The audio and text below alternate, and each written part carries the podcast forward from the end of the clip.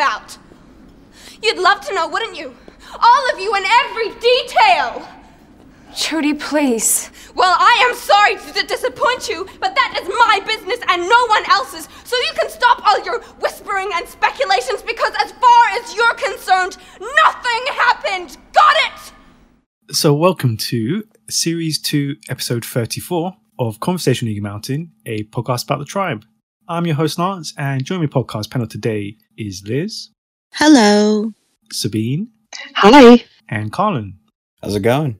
with episode notes done by Matt and myself. So, Series 2, Episode 34, the screenplay was done by Joe Boyle, it was directed by Colin McCall, and the episode synopsis was read out by myself. After Trudy's return, Ebony and Danny have their own ideas about how to defend themselves against a possible attack from the Chosen. Salene is forced to confront her true feelings, and Lex discovers an injured Alice, but can he save her in time? Okay, so to start things off, panel, thinking that she is being whispered about by the other Mallrats, Trudy blows up at them and says that she won't reveal what happened to her, so they should just forget about it. And we're going to focus on that first of all. It's like, did anyone find Trudy's behavior understandable, or did you think it was a bit suspicious? Like, what did you make from that scene? She was so right. They had that coming. Sorry, but yeah. No. They didn't care about her when she was taken. So, no, I don't think they do um, have any reason for her not to blow up at them. you know, they don't have a right to know anything. hmm Well, it's not not as if they cared before. Hmm, no, I didn't really see anything suspicious about that behavior in her because, well, I probably would have found it more suspicious if she came in and just told them a story about what happened to her and how it happened to her. You know, that would have been more out of character than blowing up. I think it, you know, I think it works on both ends of the spectrum.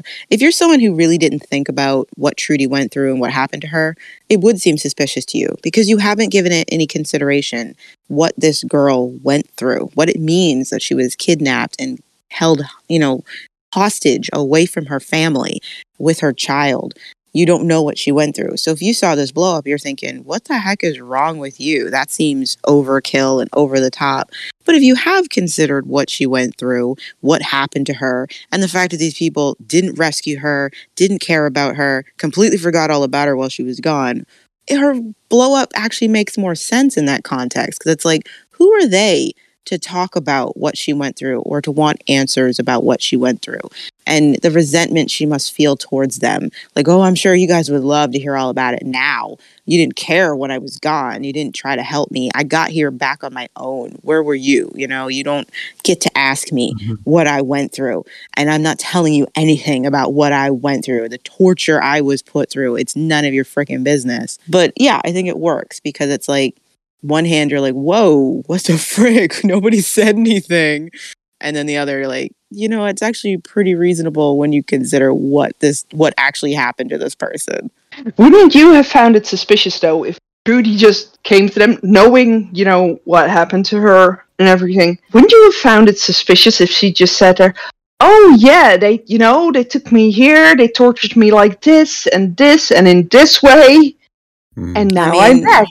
It just it depends because again, people respond to trauma in different ways. Some people want to regurgitate it so they can get it out of their head, Mm. and they're desperate to tell somebody. So I can't even say that would be suspicious if Trudy desperately wanted to share what happened to her so that it's not just something she has to hold on to. You know what I mean? But that's just because I'm older and I understand now that not everybody reacts the same way. There's no one normal way to react to such a traumatic event. So I think they played it really well because it feels slightly off, which is good because Trudy is supposed to be suspicious. But at the same time, you can convince yourself that her behavior is perfectly natural for what she went through. Mm, yeah, for me, it's the tribal makeup that's kind of telling, and also just a risk of security. Um, yeah, the Mallrats kind of don't have the right to ask her since they technically just stop looking and just stop caring. But it just seems a little bit too convenient that now of all times Trudy is released by the chosen and she wasn't injured, she wasn't like anything. Like they wanted her baby and then they just let the baby and her go. So yeah, there should definitely be questions. It kind of just shows now that they still don't care uh, on the reason why they just don't question. But um, but yeah, the tribal makeup to me is telling from how Trudy looked before she was taken and then after. It's just kind of like, are you going to change your makeup and your hair, or are you going to keep this demonic looking uh, makeup going? It's really nice. I love it because when Tr- Trudy's acting, you know, perfectly normal, you don't realize how blatant that blue eyeshadow actually is and what it signifies. Um, it's only when she gets upset and her eyes are wide that it really pops off her face. Like you're meant to notice the blue eyeshadow. And uh, so it's just a nice subtle tick that something is off here and that she's not really with us, that she she's someplace else, you know. Um, nice nice use of uh, design there. I like it. Mm, definitely. And it's you know, you can see the same kind of glimmer with this blue eyeshadow as she had with the silver when um, they had to funeral and Trudy was well not her standard.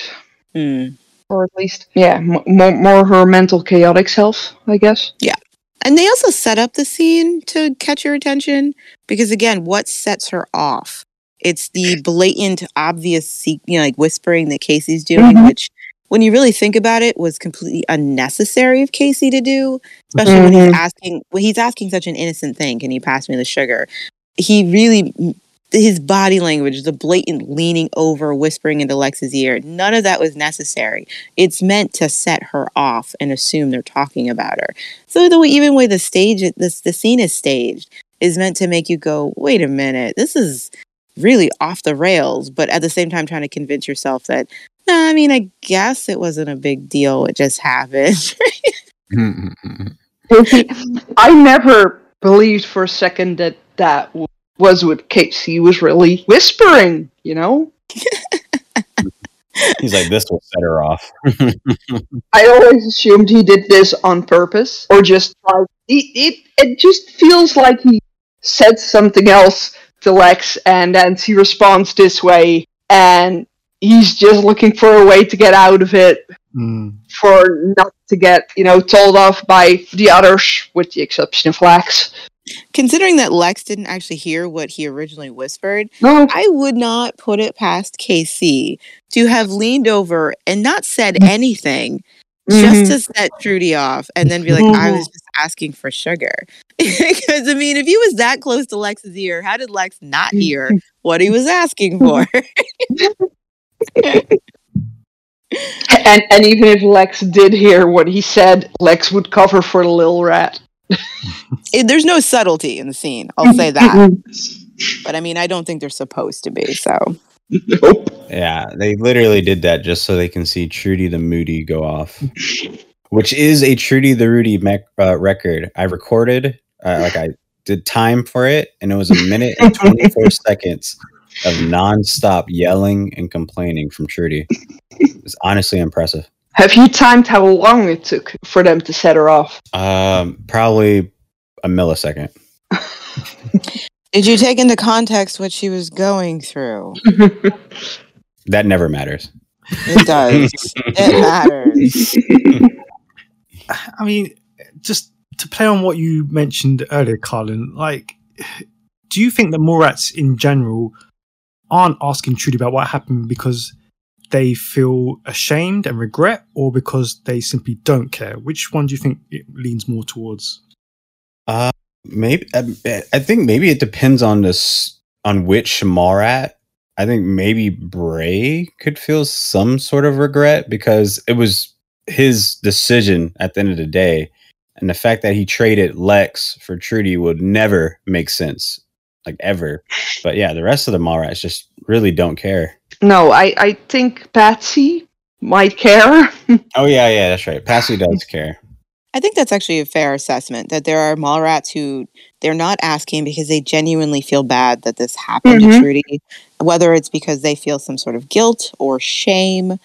They still they just feel bad. You know what I mean? This they feel like this shouldn't have happened to her. They don't want to make it any harder for her, so it's really easy for them to avoid the subject where they Don't want to go there. I don't want to hear about what happened to you because I already feel bad enough that it did. And I think it's just as fair to say that there are some of them who genuinely don't care what happened to her and are just like, that's why I'm not asking. I'm not interested in hearing about it. Didn't happen to me, so whatever. I can imagine that being a reason for Jack not asking too many questions, you know? But uh, he's back. Not my problem. Yeah, but Jack hardly cares about anyone, to be honest. Well, Unless you're Ellie. that's yeah, unless you're Ellie or Dale. Dal. Now. Well, after the dance party, she came on with how, how she didn't want power anymore, just me. And she was talking love and, and togetherness, and well, it just wasn't like her, you know. So he didn't believe her. It was obviously another one of her strategies, and I lost it. Shot her down. So, panel, when Bray tells Tai-San about Ebony's declaration of love that happened earlier, Tai-San admits that she thinks it was genuine, an admission that seems to completely shock Bray. And panel, this made, really made me laugh because, like, 10 seconds prior to this, we see a happy-go-lucky Bray walking down the corridor, smiling and saying hello to Ebony as if nothing had ever happened between And that's just quite ridiculous. Um, yeah, panel, like, really, is Bray, this naive and oblivious? has he got no any empathy? Like, what what do you make of this? it's ridiculous. What to say about the way he approached her? It makes no sense considering what literally just what they've just happened between these two. Bray shouldn't be happy to see her. He shouldn't be oblivious that she'd be like he shouldn't be thinking, "Oh, she she'll be happy to see me." There should be a tension there, oh, an avoidance. I don't want to see her. I don't want to talk to her. Unless you're telling me that Bray is the kind of person who can verbally drop kick you one second and then the next everything's cool. Mm. That doesn't feel human to me. That's sociopathic right there. That's really weird that he approaches her that way. It's very bad staging. That's bad direction. I, I that's just poorly done right there. It makes no sense. There was a better way to stage that where they see each other and she walks away to avoid him and you know he has a more realistic reaction because he didn't want to see her either you know what i mean like that's just badly done because it doesn't make any sense for any character to do what happened do what he did and then be like what's up well, in all fairness, I could see Lex doing that just to annoy the girl. With that's like hi, crazy. babe. there's a Yeah. way to do that if that's what you want to portray that bray is only doing this to be a jerk you could portray that but they don't even do that it's just dumb it makes zero sense and if you hadn't seen that episode Mhm. you'd be like what happened between those guys you know what i mean you'd Mhm. have no idea that bray was the one to say girl you're dog crap you know what i mean like that's what you are to me you'd have no idea by the way bray approaches her that's just dumb I, I sometimes wonder what on earth is wrong with Bray's memory. Because he is like a goldfish at times. as for his um his genuine surprise at you know Tai-San giving her opinion, like I think she was telling the truth. I think she was being genuine with you. That was well done because yeah, he should be surprised by that. He truly believed she was just messing with him and trying to trick him again, and had very good reason to believe that. And here he's being told you were wrong. You assessed that wrong, and it's like what? Because remember, he had to convince himself not to listen to Ebony when she Mhm. made her confession. He had to remind himself all the reasons why it was a bad idea to listen to her or consider she was telling him the truth before he went off, you know? And so for someone he trusts, and he does trust Tai-San, to tell him, I think you got this one wrong, Bray. And she would know. As as far as Bray's concerned, Tai-San would be in the best position to understand where Ebony is right now, because she's the only one who's been bothering with Ebony you know, the only one being in her room and taking care of her when no one else wanted to. And so he's, I felt like that, it made sense. He was genuinely like, oh, and felt like, oh crap. I, I would never have said what I said to her if I thought she was telling me the truth, you know? Now I feel like a dick. I didn't, you know, I mm-hmm. didn't mean to do that to her. If she was actually being honest, now I'm the a hole. Yeah, no, I do think you have a point there. With because let's face it, one of the few people whose opinion actually matters anything at all to Bray right now is Tai-San because he does trust her. Yeah, the shock to him, it's just oh Bray. Yeah, I agree with all that, but I still think it's Danny's uh, reprogramming of Bray that has him acting all fuzzy every episode because it literally doesn't make sense how he would approach Ebony as if nothing ever happened. Because we, we don't really see that from Bray. Mm, No, because if something bothers him, he he pouts. but Yeah, but you know what? Now I'm thinking about it. The only only other person who Bray ever responded that way to, to just you know argue with them one second and be all nice and well weird later, it's was Trudy. You know, it's with another woman who told him that she loved him. In season one, we see Bray continuously going from being weird around Trudy to being super nice. And yeah, it, it does make me wonder if that is not just a coping mechanism for him to just, okay, let's just say hi, pretend like nothing ever happened, or this one's gonna go hysterical as well. I don't know. I feel like that it doesn't really work because the circumstances were so different between him and Trudy. We never once saw Bray completely go off on Trudy because he just had enough of her. No, he didn't handle Mhm. everything with Trudy very well, but it was usually Trudy going off on Bray. And so Mm. it makes more sense that he would want to pretend that the fight never happened. He wasn't the one who lashed out. She was. This is different. He, like, again, he literally punches Ebony in the face with his words and then smiles at her when he sees her again. It doesn't work. It just doesn't, it's just poorly done. It's badly done. It's like somebody just wasn't really thinking about the direction of that scene very well. It's as if some, uh, someone who wrote the episode asked the people like, "Hey, should I? I haven't seen any of the season thus far. Should I watch what happened in the previous episodes?" They're like, "Nah, nothing major happened."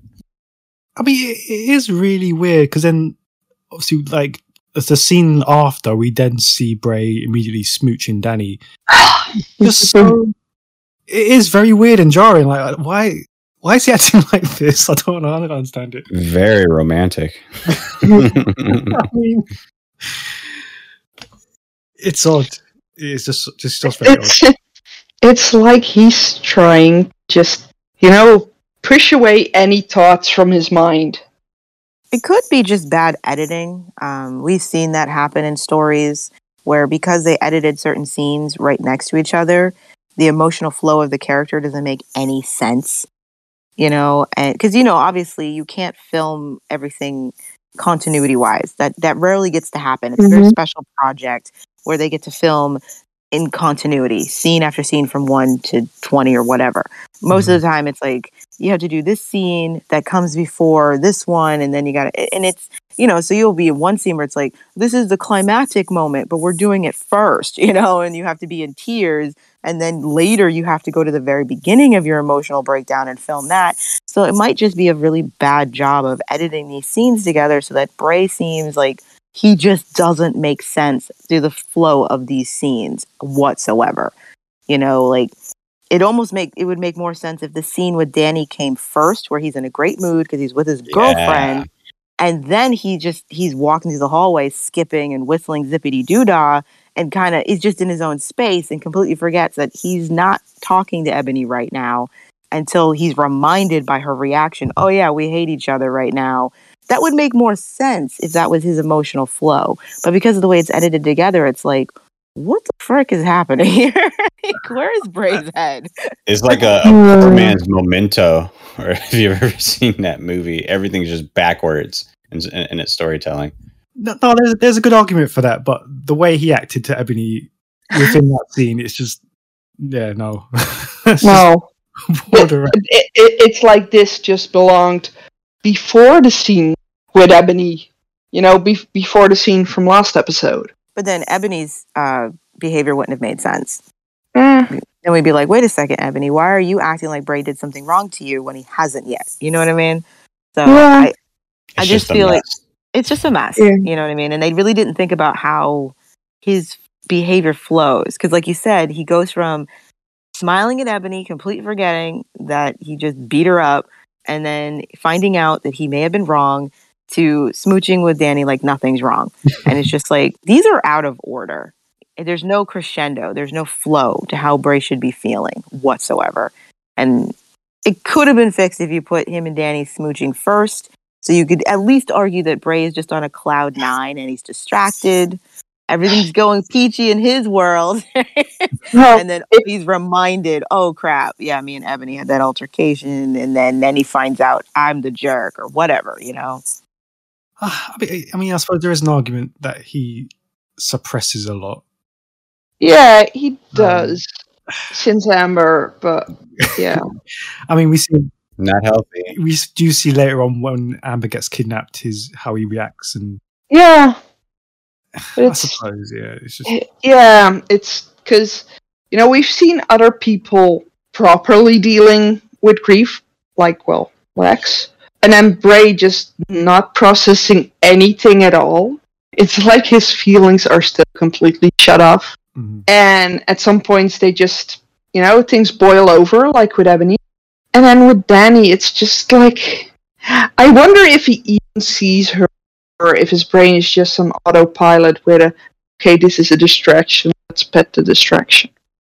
Well, now that you bring it up, I was actually thinking to, about it the other day about both Lex and Bray's grief process and the stages of grief. Now, there's no one order to do your stages of grief, but the general, you know, order that people think of is denial, anger, um, bargaining, depression, acceptance. You know what I mean? Of course, you can grieve in any order. There's no right order to grieve. You can Mhm. even skip stages of grief. Blah blah blah. But I was thinking about Bray and Lex and like how Lex has gone through the proper stages of grief. He has gone through the denial. He has gone through the anger. He has gone through the depression. He has gone through the bargaining and he is starting to reach acceptance. You know, he's gone through it. He's had to live it. But Mhm. Bray feels like he's stalled and he's stuck in bargaining. If and what bargaining often does is you can convince yourself that things are okay by latching on to good things in your life and that you can convince you tell yourself i'm fine because look how good this is going. And his behavior with danny could be interpreted as he's stuck in the bargaining stage. I have this girl. She makes me happy. That means everything is fine. I'm okay because i Mhm. have this thing and i feel like he's been stalled in the bargaining stage for Yeah. ages. You know what i mean? Like he had a spark of anger and then he almost went into he almost skipped a denial you know what i mean? Or he you could argue he was in a form of denial and then he's just been in bargaining this entire time. If i can do this everything is okay. If i can have her everything is okay. And it's what makes his behavior with danny seem so desperate Yeah. you know? Like if he can be happy with her then everything's fine you know i don't it it was just a thought that came to my mind That makes sense. She's the ultimate rebound. No, that that's not even what it is. It's not just her being a rebound. It's just you know, she's she's just there. It's yeah, could have been anything. I don't think Bray actually hits the stage of depression Uh-uh. until he actually finds out that Amber's alive. Yeah. You know, it, that's when it seems to hit the, the depression of what he actually lost and why he Mhm. lost it actually hits. And then finally an acceptance of it. You know what I mean? Like, I don't think he ever hits acceptance in season two No, over grieving Amber. You know, he never gets there. no, it's just he he replaced what he had with Amber with just thing or well this person, and and that might ac- actually explain why he latched on to Danny this quickly. And so hard. Yeah, he's so very- hard. He's so desperate to prove that he loves her and he's happy. Look how happy we are. Look how wonderful this is. Look how in Yeah. love we are. You know, I'm happy now.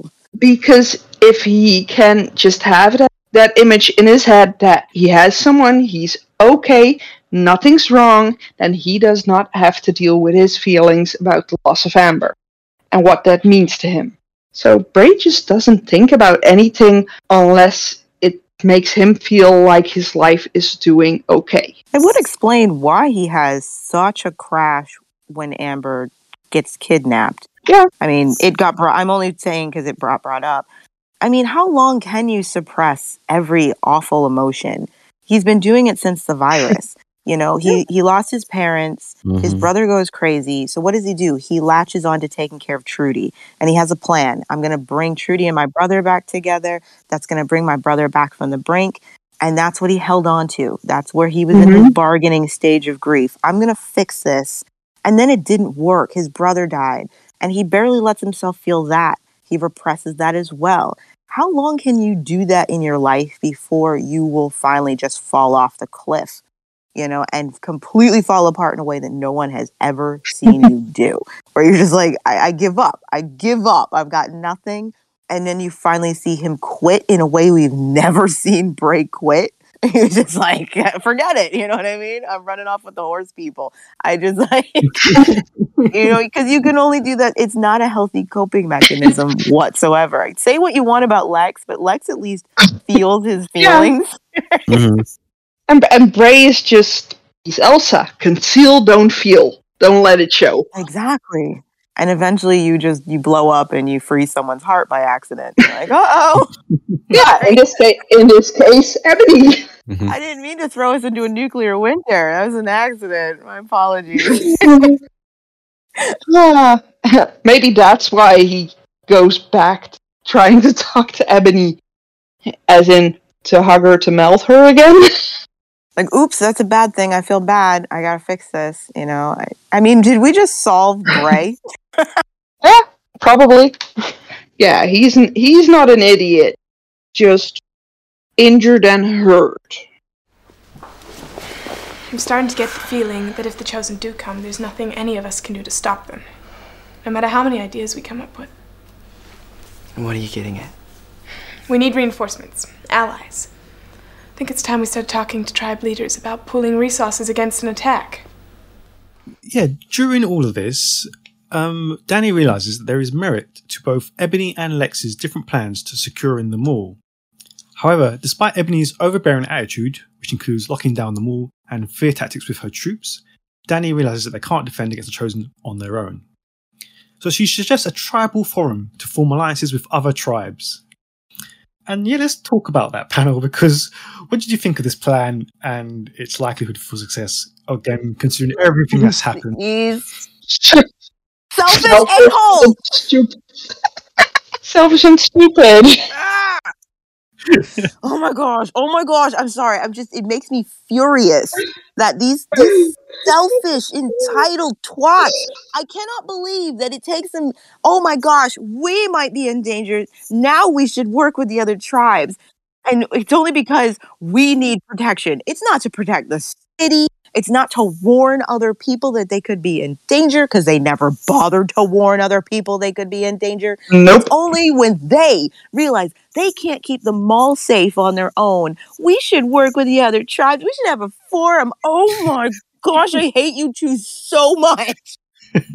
they don't care about anyone's safety. If they did, they would have told people about the chosen as soon as Trudy and the baby went missing. As soon as the baby went missing and they figured out it might be the chosen, they should have been telling people, but they didn't because they were more concerned with their power than anybody else's safety. Nobody knows that they should be wary of the chosen because the has kept them from knowing. And now, now that the mall rats are in danger, they're gonna go out there and be like, dude, we're all in trouble. We need to work together.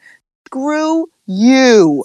The, I, the chosen can come burn down your mall, and the other tribes should just watch and roast marshmallows over it.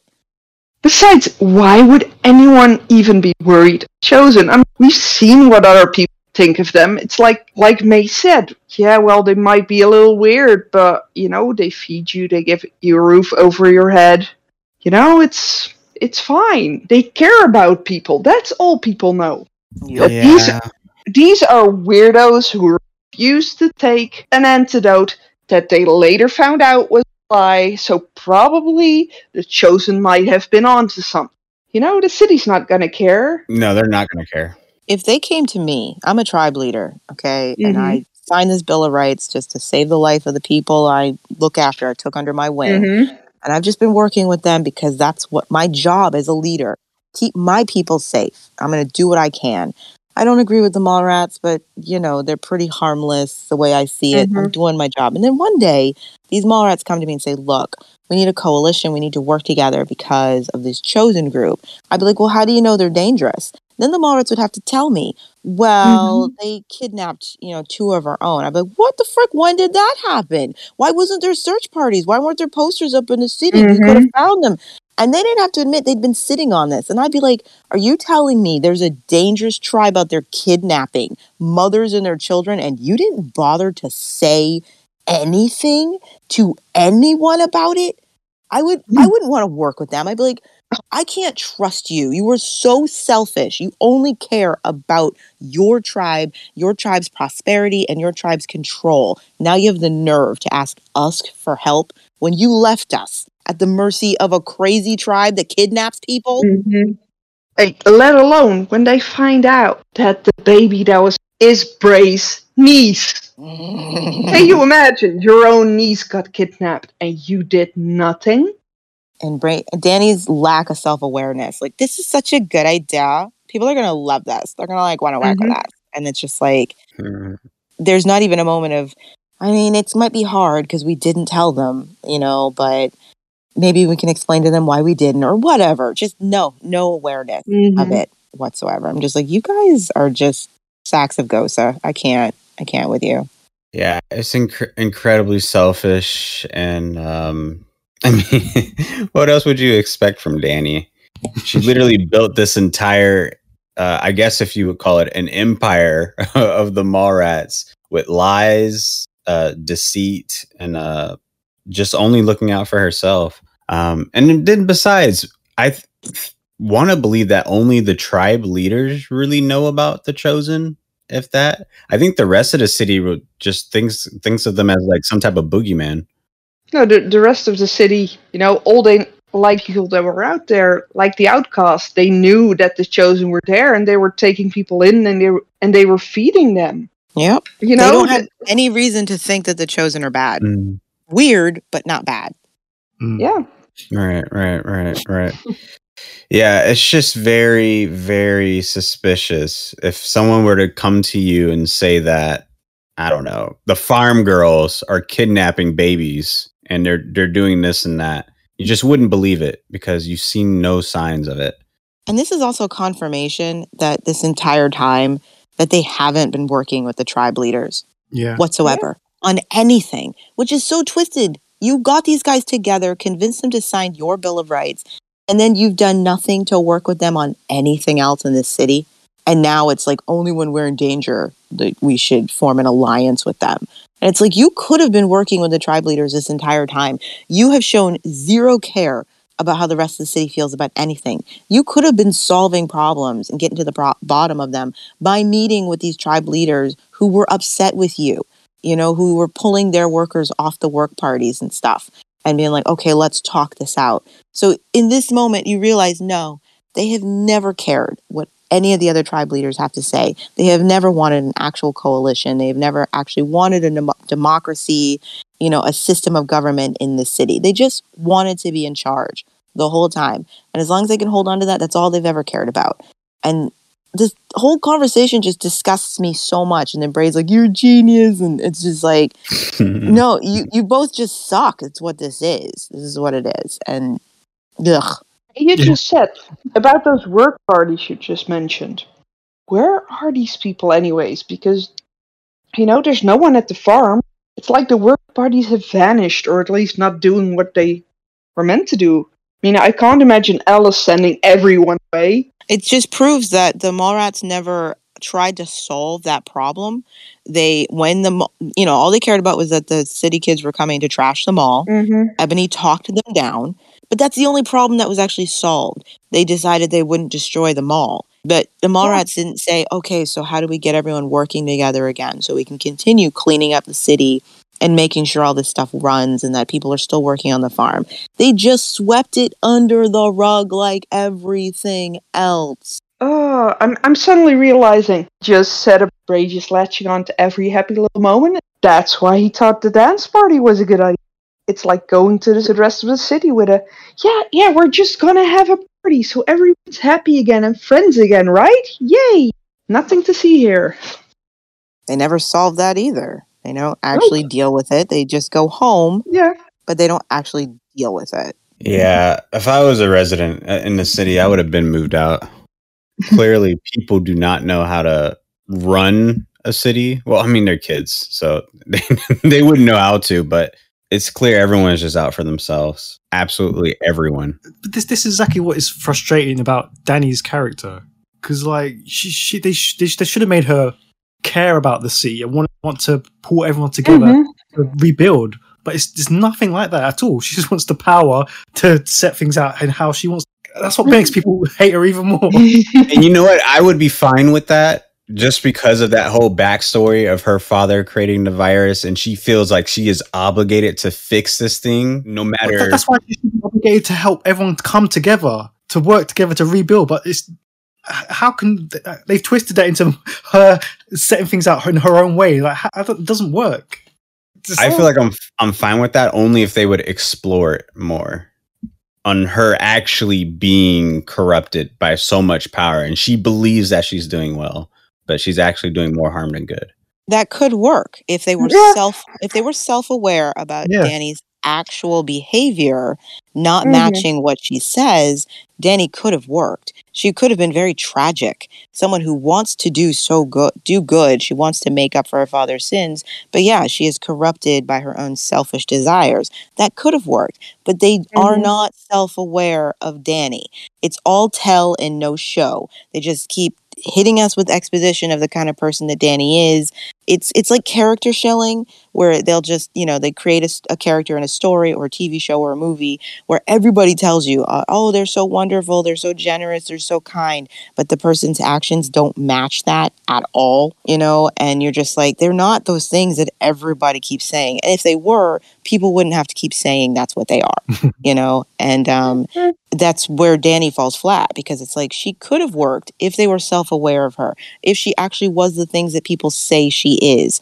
But her actions do not match these things because she does not behave like someone who actually gives a crap about fixing the city and making people's lives better and making up for, again, a mistake that was not hers and it's not even her obligation to fix.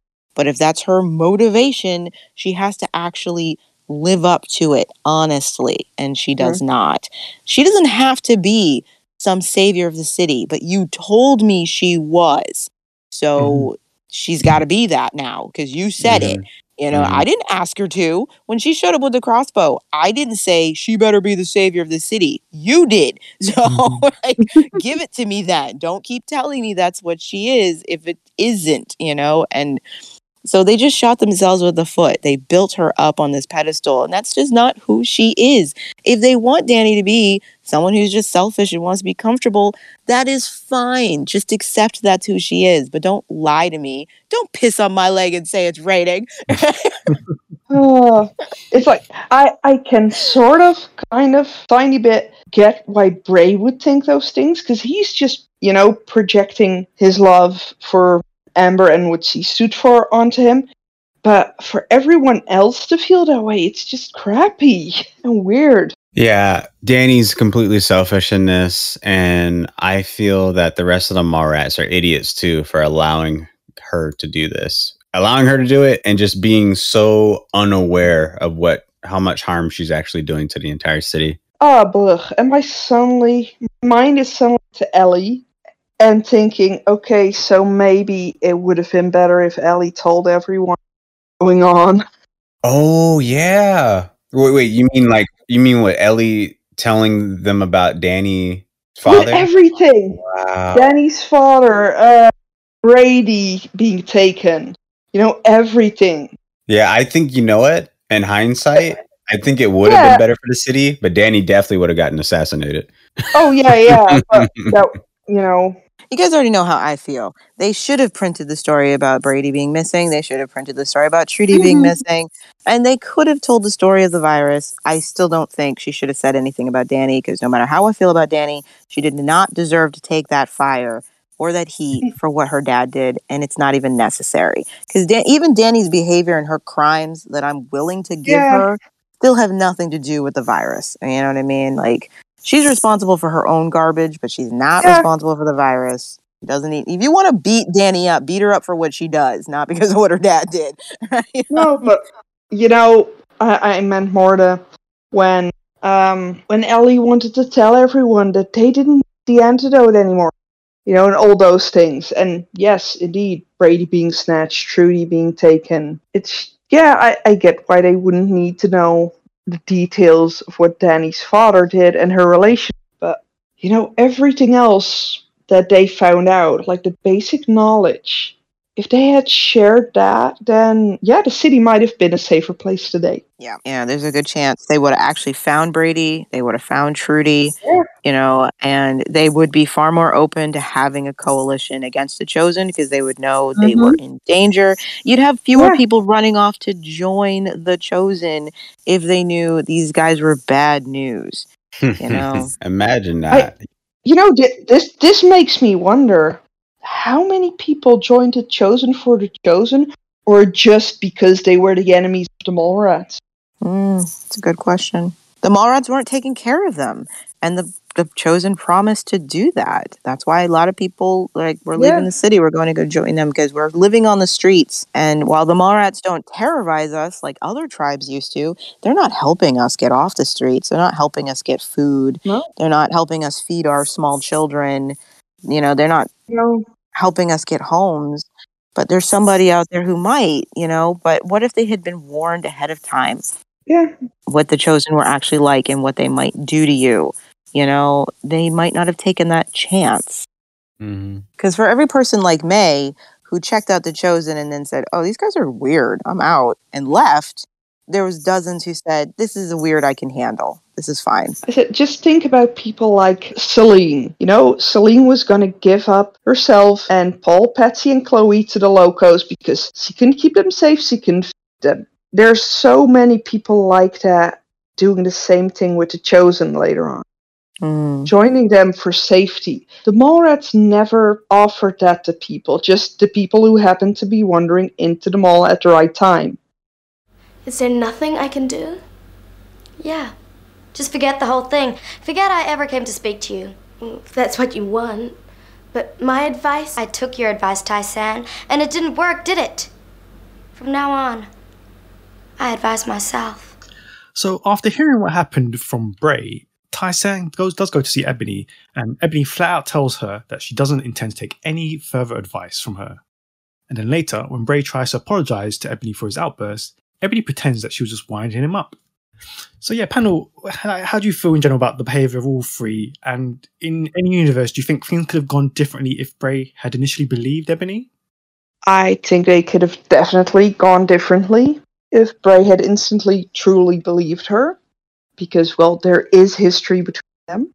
You know, it's it's he was never fully hateful of Ebony. There was always this, you know, this thing between them. But yeah, right now, the basic behavior behavior I do get is Ebony's, because of course he's gonna tell Bray that she was just playing him to see how he would react because that's how she creates her defense mechanism. She doesn't want to be seen as a vulnerable who got turned down. She doesn't want to see her way. Yeah, the easiest way for her to get over it is by pretending it never happened and that she always had the upper hand. That it was all just, you know, her playing him and not him breaking her heart because you know she can't live with i mean the heartbreak of that for her it's it's horrible and she doesn't want to feel vulnerable let alone let other people see her as vulnerable. It's just not an option for her. As for bray yeah i i think once lies i talked to Tai-San that you know he made a mistake that yeah he he did um feel bad for not believing her and you know maybe some might have been what could have happened or how things have gone might have gone through his head at that point. I think everyone's behavior makes perfect sense for who they are and what their motivations are right now. It makes sense that, you know, Tai-San would feel bad, you know, that things that hadn't worked out. She did want the best for Ebony. She was rooting for her, you know, and she does feel bad. Like, I'm sorry we didn't, you know, things didn't end up the way we wanted it to. But I still think being more honest with yourself and showing yourself is healthy for you. It makes sense that Tai-San would, I mean, that Ebony would be like, nope, not doing that didn't work out for me. Gonna fall back on my own coping mechanisms. Keep your advice to yourself. You know, I, it makes sense that she would totally play off. I wasn't coming on to you. I was just messing with you. You're an idiot. There's no way I'm the girl who got rejected. No way. And it makes sense that Bray would try to make peace with her, you know, because of his history with Ebony and the fact that he hates conflict of all kinds and just Mhm. wants everything to be nice. You know, all of it makes perfect sense. Mhm. You know, do I think things would have gone differently if Bray had believed her? I'm going to be straight. No, I don't. Sure, he wouldn't have beat the crap out of Ebony out in the Mhm. field, you know, and drop kicked her and all that jazz. That wouldn't have happened. He would have been like, wow. But what do you think Bray would have said, even if he believed her? He's already convinced himself he's head over heels in love with Danny. He can't wait to get back to the mall to get some poontang from her. He is not focused on Ebony. So even if he was like, wow, that's really nice that you say that, but I mean, Ebony, eh, he would have responded to her the same way he did when Ce- Salene tries to be like, I still love you, Bray. He would have been like, that's so nice of you, but no, put your clothes back on. I don't feel that way about you. I mm-hmm. think you're sexy and everything, but I don't love you and I don't want to hurt you. It would have gone down much the same way. Ebony would have still Yeah. felt rejected because Bray be like, thanks. That's so mm-hmm. sweet of you and everything. But I mean, we were might have beens and, you know, we're just not there anymore. And can't we just be friends, Ebony? And she still would have felt like, what? I didn't get what I wanted. I'm telling you, I love you. So she would have still ended up on the ground dramatically crying, you know, and Bray would have been like, come on, Ebony, don't be mad at me. And she still would have been like, screw you. I hate you, Tai-San. I hate everybody. Nothing would have changed. Yeah, True. And by some miracle, let's just say, by some miracle, Bray looked at Ebony and said, Really? Holy crap. You know, now that you're saying this, you know what I mean? We had a good thing. Let's just say all of Ebony's dreams came true. And Bray mm-hmm. was like, Sorry, Danny, you don't remind me as Amber as much as Ebony does. And I'm going to hook up with her. And throws Danny to the curb and is, ends up in Ebony's bed that night. You want to know what's going to happen? Ebony is going to do torpedo this relationship.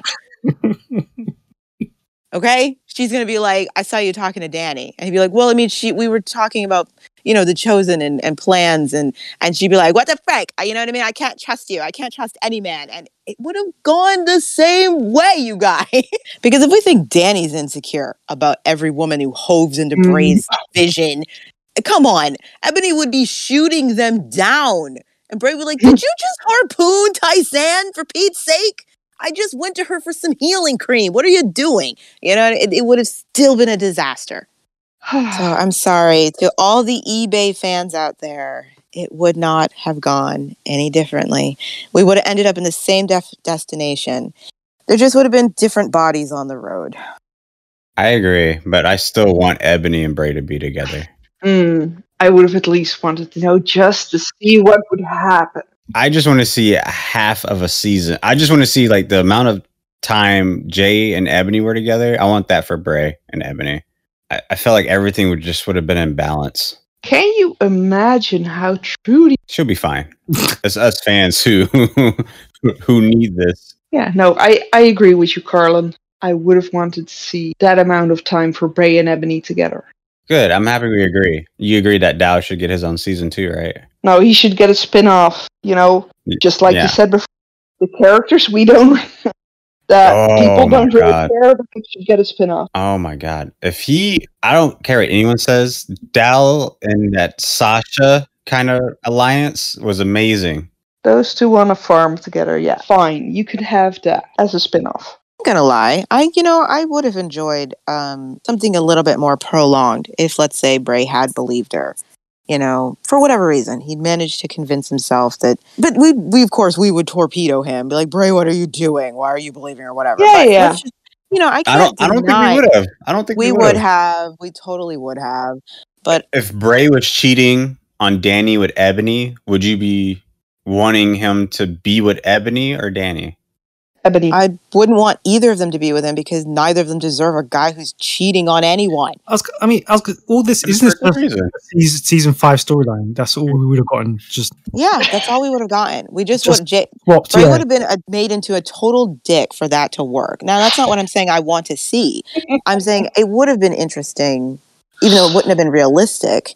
But I can't deny that I wouldn't have minded seeing Bray consider that you know Ebony's telling the Yeah. truth, and this taking a little longer for it to fall apart. You know, I, I would have enjoyed seeing it take a little bit of a longer road to get there, a little bit more nuanced.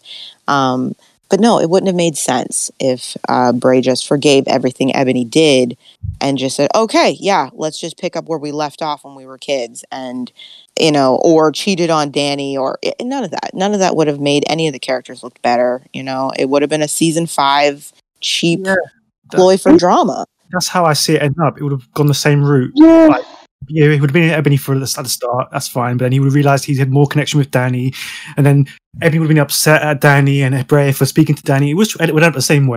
Yeah, I- it would have collapsed. At least they had the guts to have Bray react realistically, blow up in a way that some people were like, geez, Bray, that's so unlikable. But it was realistic. It made sense for him to be like, nah, screw you. You've done too much damage. I hate you. You know, you hurt my family and I don't trust you. As hurtful as that was, that was a realistic reaction for him to have. It made Mhm. sense, you know? So I give him props for being willing to do that rather than dragging the audience along on a crappy love triangle that wouldn't have made any sense. It would have made perfect sense. You, you, you know, it, it didn't even need to turn into a love triangle, but I would have liked if it would have, you know, if Bray would have known that Ebony was being honest, I would have liked for him to think on it a little bit and not just Yeah, he suck should have Danny's hesitated. face. He should have hesitated. hesitated with Ebony, hesitated with sucking Danny's face. You know, it's Everything he's done. Yeah, I, I don't think there needed to be any hesitation. In fact, that was the one moment I was proud of Bray 'cause it's like, Yeah. that is the violent reaction that was deserved given the circumstances. And I'm going to say, even though I don't like Danny, I don't like Danny and Bray. If Bray is going to realize he doesn't love Danny, I want it because Bray realizes it on his own, not because there's another female involved. Yeah. yeah, well, that was never gonna happen. This is Bray. He needs decisions made for him. oh my god! Imagine if the tribe was like that that TV show Big Brother. Imagine if the fans get to vote who stays in and who stays off and who gets together with who. Just imagine that. I think that actually, I don't think that would have been very good because um, when we're young, we've all admitted we had some twisted ideas of who we actually liked at one point in time, and there are fan, there are characters who deserved more time that didn't get it. And uh, I feel like certain great characters would have been voted off early just because the young audience couldn't appreciate them. I guarantee Ryan would have been gone in season one because how many people have admitted that they were young and they didn't appreciate Ryan until they got older and realized, oh, he's a great character. I guarantee a character like Dal would have been gone. You know what I mean? Even though he's a great character. There are plenty of people who would have been voted off because young audience would have been like, I'm bored with them. I don't like That's fine. That's fine. I'm We're doing them a favor. No, I don't like that. No, it it's not. Yeah, I, I'm with Liz on this because you know, just think about you yourself. Call Tru call Trudy Trudy the Moody all the time. She is. She would have been gone early season one because you know And we would have lost a fantastic character. And she would have gained her mental health back. no. Okay, p- panel, because we haven't talked enough about Bray, let's talk some more about Bray. Anyway, straight out of the blue, more or less, he said that if he'd been Bray, I would have said yes. Do you think that's so insensitive? Accusing me of wanting a baby by Bray. Hmm? Ryan, saying I wanted Bray's baby. The soup, it looks delicious. Thanks. You think so too, don't you? Chloe and Patsy prepare Ryan to apologize to Salene, but Salene is unimpressed by his efforts and tells Trudy about what he said about Bray. And Trudy is very unsettled in her disbelief of Salene's claims that she doesn't want Bray, which finally forces Salene to admit her true feelings. Although she says she doesn't want to hurt Ryan. Trudy then tells her that nobody else will have noticed and that her secret is safe with her. So yeah, panel, what did you make of the exchange ah. between the two? Where do we oh, begin? Trudy. oh, that that look Antonia had. You know, I really like that. It's just, of course, Trudy doesn't. You know, she she has to understand that Salene doesn't get overprayed at he's as she never did. And as for her telling Salene that nobody else would have noticed her secret safe with her, she has that lovely gleam in her eye when saying that. That's just yeah, to me is it was like, okay, I'm remembering this because hmm, that might be useful information to have. I, I just really like that scene and just the way tells well, you're the only one who really knows the answer to that, Salene. It's just I mean, obviously Trudy knows what the answer to that is, because well, she felt the same way. I think it's a really well acted scene between Antonia and Victoria. Um, I like that it can take on several meanings depending on when you're looking back at it. You know, on one hand, it could be just, you know, Trudy could be just being a sincere friend who's being honest. Like, dude, it's obvious you're not over this guy. You have not hidden it well, but I'm not trying to be a jerk about that to you because you're my friend. But I'm telling you, uh, yeah, I've seen it. it shines up. You act a certain way when he's around. Anybody paying attention can tell you still into him. And if I've noticed, you know, obviously Ryan has picked up on it, and he's she's being gentle about it. You know, so she she pulls off the sincerity very well. But I love Mhm. the fact that when you look at it after you know everything, that there is a slight nefarious energy under it. You know, how much of this is Trudy toying with Salene? How much of this is fueled by Tr- Trudy's um her own resentment of um the fact that Salene certainly never cared about Trudy's feelings when it came to Bray when she got involved. You know, she made it very clear she didn't care if it hurt Trudy or anything.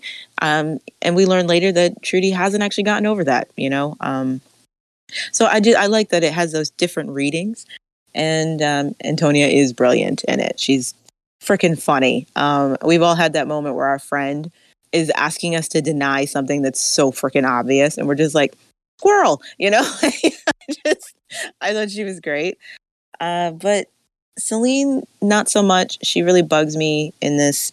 One, it bugs me that she doesn't even give Ryan an opportunity to say anything to her, and she just goes, "What do you think? That's all it's going to take?" You know, a stupid grin. It's like maybe if you let him open his mouth, you might get somewhere, Salene. But obviously, you don't want to do that. It's much easier to keep blaming Ryan for what you're angry about rather than, you know, try to solve anything from him, you know, with him. That bugs me. And then it really, really bugs me when she gets into the conversation about he and Bray. It bugs me on a lot of levels because one, she's saying, I don't want to hurt Ryan. And I'd believe that if she wasn't hurting Ryan constantly this is not somebody who acts as though she cares about Ryan's actual feelings. Maybe she doesn't want to hurt him by dumping him, but she doesn't actually care about hurting Ryan because she does it all the time. She's hurting him now and she is completely callous about his feelings. She she isn't even considered that he might have reasons to be upset with her or that he might have a valid point in this argument. She doesn't care about Ryan's feelings. So pretending she does, get out of here with that. You don't. You've convinced yourself you do because you're a narcissist. Mhm. And then the whole talking about how Bray makes her feel so good. And I'm just like, you've done nothing but badmouth this guy. You know what I mean? To everybody who will freaking listen. And even if it's just to keep other girls away from him, that's not how you talk about someone that you truly care about. So your feelings for him are garbage too. You know, this is not how you treat people that you're so like, oh my gosh, I still love them. You don't trash them and say these horrible things about them and lies about them. Again, these aren't even true things you're saying about Bray. And you're happy to tell everyone that he's obviously a garbage guy that you can't trust and he'll betray you and lead you on. But oh my gosh, the way he makes me feel. And it's just like, Salene, you're just you're just not a really good person. I'm sorry, hun. And you uh it, it bugs me so much. And I'll just leave it there. I, I agree. I don't think I, I I think they um Ryan and Salene they shouldn't be together. I think they care about each other, but they don't love each other like that. Or it's as simple as that. They're together just for the sake of just being together because they've just been together for a while. Salene would be doing Ryan the biggest favor if she just said, Ryan, I don't want to be your girlfriend anymore. I'm sorry. You know, it would hurt him, but it would do less damage than what she's going to continue doing to him. Just end it. And this is for anybody out there. If you don't want to be with someone, you're not doing them a favor by leading them on. that doesn't do them any favors. Just end the relationship because you're going to do more damage dragging it on while you're miserable with them because you are inadvertently going to make them miserable too. You're not helping anyone. You're not saving anybody's hurt feelings. In the end, they will just feel even more hurt and betrayed by your actions. Break it off. Yep. hmm Trying to think of another character that that has done that. Uh, Jay, Jay, Jay. I was Jay. gonna say Jay. I was gonna say Jay. No. I'm going to lead this person on and lie to their face and gaslight them, all for the sake of not hurting them. Mhm.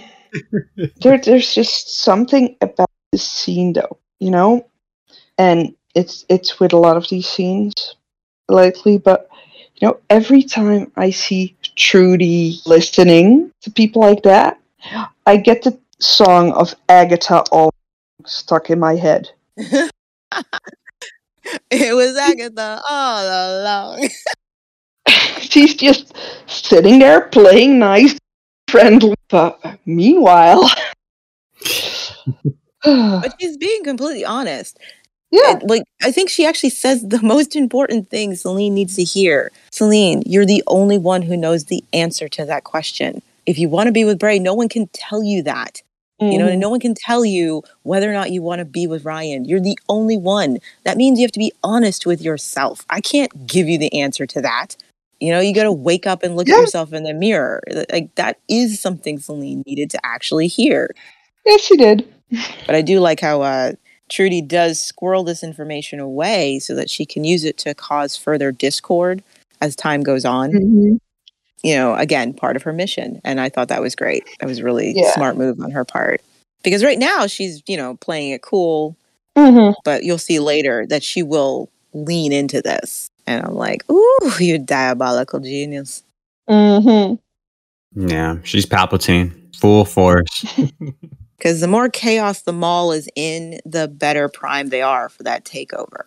That's true. Only two people are know that. Trudy and I. I still think Tai-San's a techno. I feel like she's just playing that the entire time, getting everyone ready. Ah, But she wasn't. She wasn't expecting the chosen takeover though. no, no, no. If if you say it like that, the techno's actually being behind the chosen. But I'm Mhm. not gonna get into that here because that's just that's gonna spiral quickly. yeah, I can't wait. Can't wait for season four. Hmm. Okay, um, that leads us to our final thoughts of the episode. So, real- realizing that the rest of the tribe aren't taking his security suggestions seriously because of how he acted towards Alice, Lex goes out to the farm to apologize and finds her trapped in the barn. Attempting to free her, he is honest about the chances of success and tells her that they are friends for life, while Alice asks him for a kiss for good luck. So, yeah, panel, what did you make of the final cliffhanger? Lex and Alice in this episode and the kiss?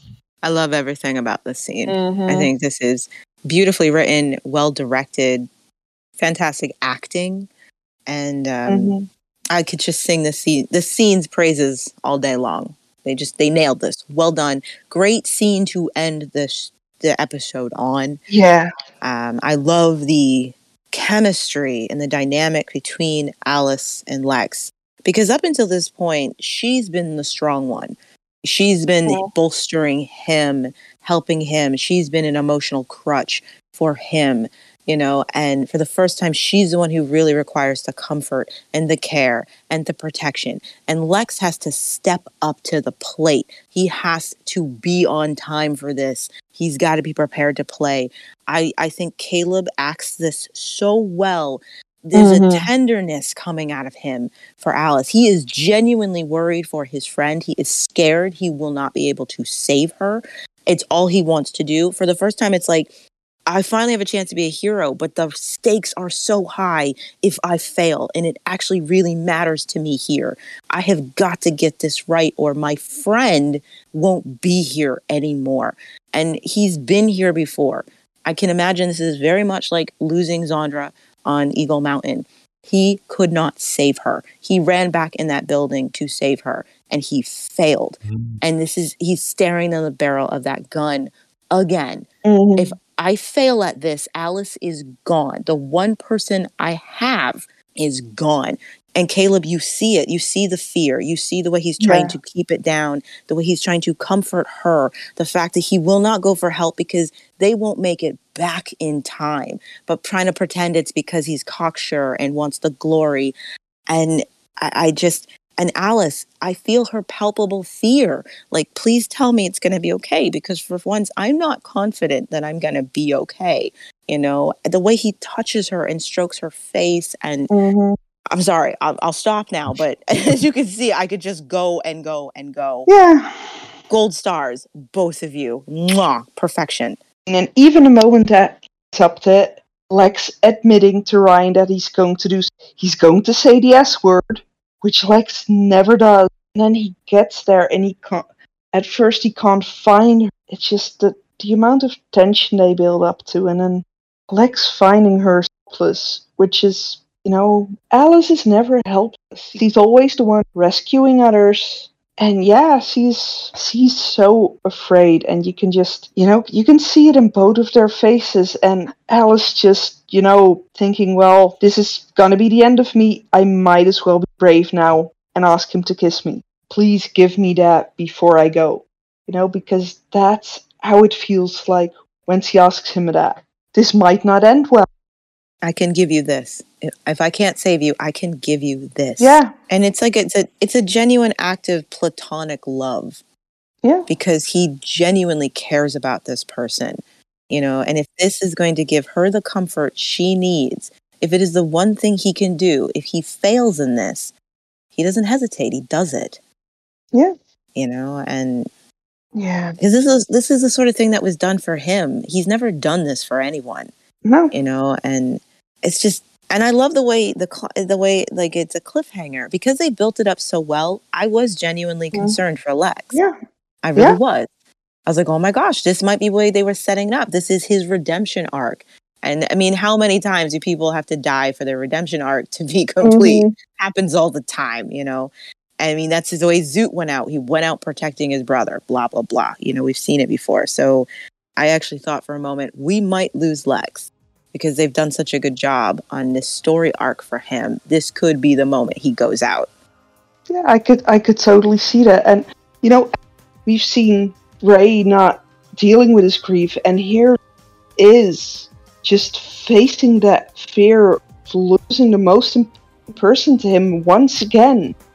And this time he can do whatever's in his power to try and save. It's just it's it's great to see him do that. Yeah, it's I was actually speechless for a you know, you just look at those two faces and they seem so genu- genuinely concerned about each other and caring so much. And then, yeah, everything comes down and, you know, the panic in her voice. And, yeah, it, I never thought I would be a person to worry about Lex. In this moment, I do. I really do. It was a great cliffhanger. And going forth, you'll realize what a turning point this is for Lex.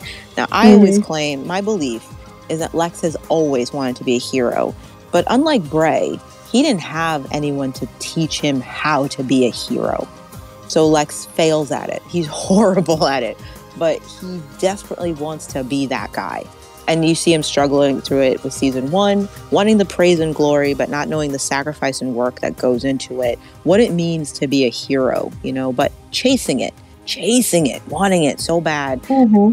You see such a change in Lex when he finally discovers what it is to be a hero. After this, there will be such a change in Lex, and there's a place he'll never go back to.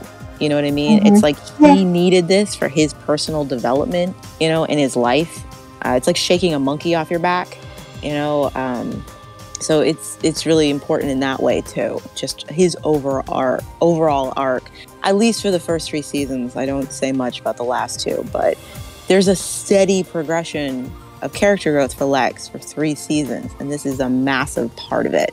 Lex finally figuring out how to be a hero. Bravo, Lex. Bravo.